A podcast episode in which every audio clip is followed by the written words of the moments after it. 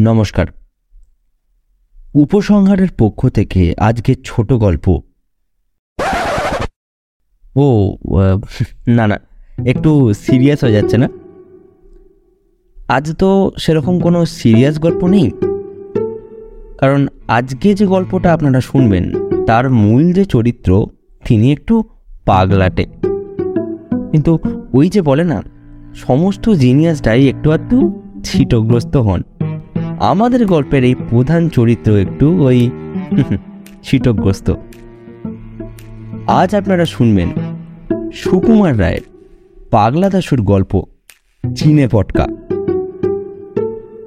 সুকুমার রায় বাংলা সাহিত্যের যে দিকটি আলোকিত করে গেছেন, সেরকমভাবে আর হয়তো কোনো লেখকই আলোকিত করতে পারবেন না। তার পঁয়ত্রিশ বছরের ছোট্ট জীবনে তিনি আমাদের দিয়ে গেছেন পাগলা দাসু আবুল তাবুল হজবড়লয়ের মতো অমর সৃষ্টি। শুনতে থাকুন সুকুমার রায়ের পাগলা দাসুর গল্প, চিনে পটকা।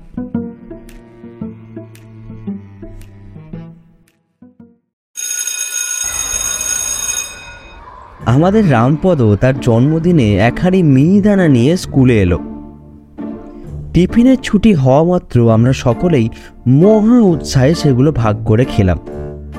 খেলো না কেবল পাগলা দাসু পাগলা দাসু যে মিহিদানা খেতে ভালোবাসে না তা নয়, কিন্তু রামপদকে সে একেবারেই পছন্দ করতো না। দুজনের মধ্যে প্রায়ই ঝগড়া চলতো। আমরা রামপদকে বললাম দাসুকে কিছু দে। রামপদ বলল, কি রে দাসু খাবি নাকি? দেখিস, খাবার লোভ হয়ে থাকে তো বল। আর আমার সঙ্গে কোনোদিন লাগতে আসবি নে। তাহলেই মিহিদানা পাবি। এমন করে বললে তো রাগ হবারই কথা। কিন্তু দাসু কিছু না বলে গম্ভীরভাবে হাত পেতে মিহিদানা নিল। তারপর দারোয়ানের ছাগলটাকে ডেকে সকলের সামনে তাকে মিহিদানা খাওয়ালো। তারপর খানিকক্ষণ হাঁড়িটার দিকে তাকিয়ে কি যেন ভেবে মুচকি মুচকি হাসতে হাসতে স্কুলের বাইরে চলে গেল। এদিকে হাঁড়িটাকে শেষ করে আমরা সকলেই খেলায় মেতে গেলাম। দাসুর কথা ভাববার আর সময় পাইনি। টিফিনের পর ক্লাসে এসে দেখি দাসু অত্যন্ত শান্তশিষ্টভাবে এক কোণে বসে আপন মনে অঙ্ক কষছে তখনই আমার যেন কেমন সন্দেহ হলো। আমি জিজ্ঞাসা করলাম কি রে দাসু কিছু করেছিস নাকি? নিতান্ত ভালো মানুষের মতো দাসু বলল হ্যাঁ দুটো জিসিএম করে ফেলেছি। আমি বললাম তুত সে কথা কে বলেছে? কিছু দুষ্টুমির মতলব করিসনি তো? সে এ কথায় ভয়ানক চটে গেল। তখন পণ্ডিত মশাই ক্লাসে আসছিলেন। দাসু তার কাছে নালিশ করে আর কি। আমরা অনেক কষ্টে তাকে ঠান্ডা করে বসিয়ে রাখলাম। পণ্ডিত মশাই মানুষটি মন্দ নয়। পড়ার জন্য প্রায়ই কোনো তাড়াহুড়ো করেন না। কেবল মাঝে মাঝে একটু বেশি শোরগোল করলে হঠাৎ সাংঘাতিক রকম চটে যান। সে সময় তার মেজাজ আশ্চর্য রকম ধারালো হয়ে ওঠে। পণ্ডিত মশাই চেয়ারে বসেই নদী শব্দের রূপ করো। বলে ঘুমিয়ে পড়লেন। আমরাও বই খুলে হড়বড় করে যা তা খানিকটা বলে গেলাম। তার উত্তরে পণ্ডিত মশাইয়ের নাকের ভেতর থেকে অতি সুন্দর ঘর ঘর শব্দ শুনে বুঝলাম, নিদ্রা বেশ গভীর হয়েছে।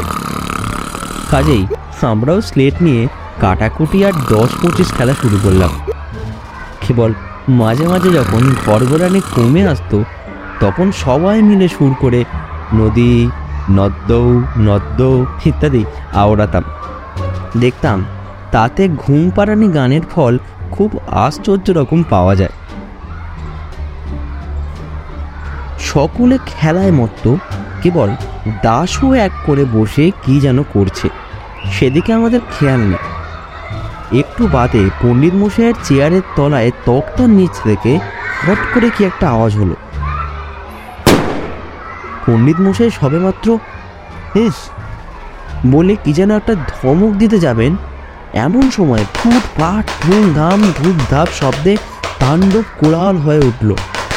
সমস্ত স্কুলটিকে একেবারে কাঁপিয়ে তুলল। মনে হলো যত রাজ্যের মিস্ত্রি, মজুর সবাই যেন একজোটে বিকট তালে ছাদ পেটাতে লেগেছে।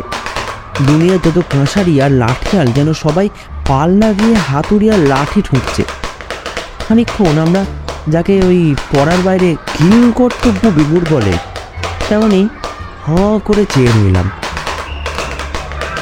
পণ্ডিত মশাই একবার মাত্র বিকট শব্দ করে তারপর হঠাৎ হাত পা ছুঁড়ে এক লাফে টেবিল ডিঙিয়ে একবারে ক্লাসের মাঝখানে ধরপর করে পড়ে বাবা কি হচ্ছে এসব? কি কি এগুলো?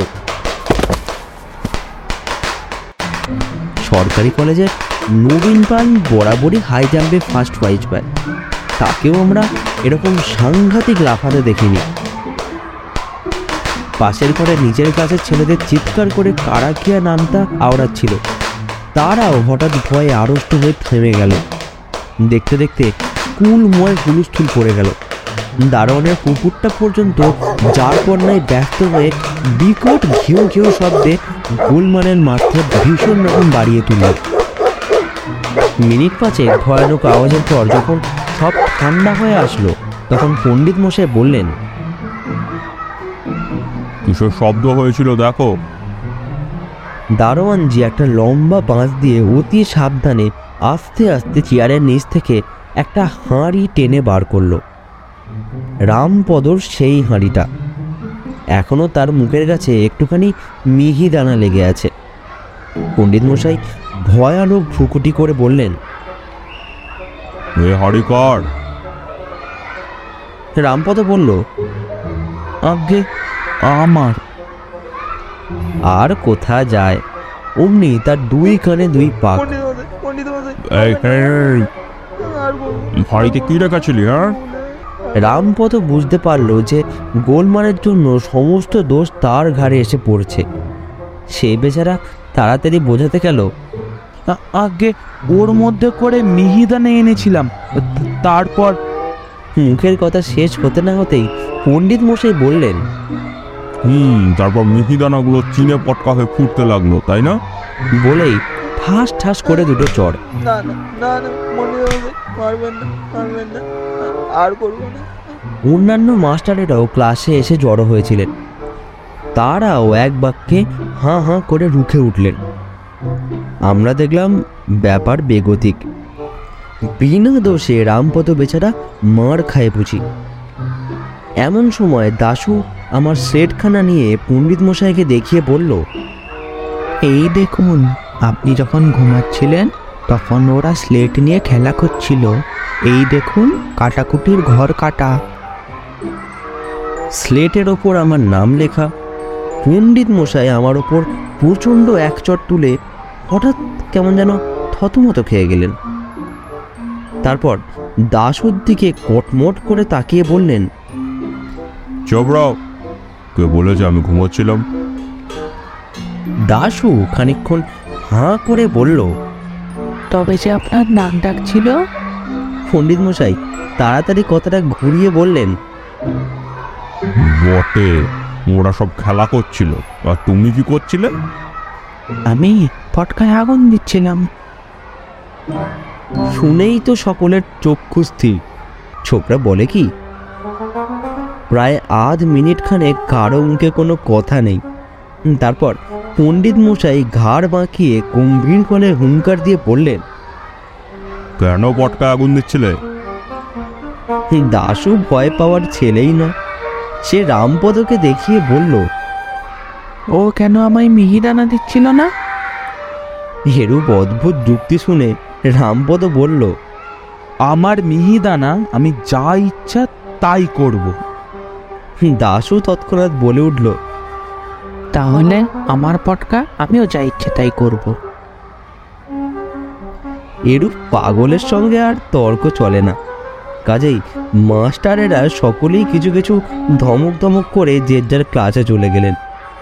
সে পাগলা বলে তার কোনো শাস্তি হলো না।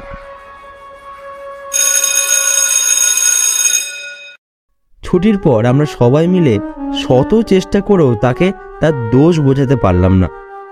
সে বলল, আমার পটকা রামপদর হাঁড়ি। যদি আমার দোষ হয়, তাহলে রামপদরও দোষ হয়েছে। ব্যাস, ওর মার খাওয়াই উচিত।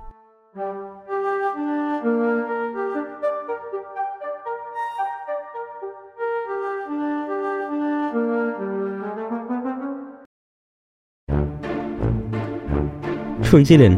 ফাগলা দাসুর গল্প, চিনে পটকা। গল্পটিকে এতটা শোনার জন্য অসংখ্য ধন্যবাদ। আজকের গল্প পাঠে ও গল্পের সূত্রধার আমি সায়ন। দাসুর ভূমিকায়। সর্বাদৃত। রামপদ অর্কপ্রভ মাস্টার মশাই সৌমদ্বীপ বিশেষ সহযোগিতায় দৈপায়ন এবং সুমন। পোস্টার ডিজাইন এবং সমগ্র পরিচালনায় আমি সায়ন। এরকম আরও মজার গল্প নিয়ে হাজির হব এই চ্যানেলে। ততদিন হাসতে থাকুন, বাঁচতে থাকুন আর ফলো করুন তিন উপসংহারকে। ধন্যবাদ।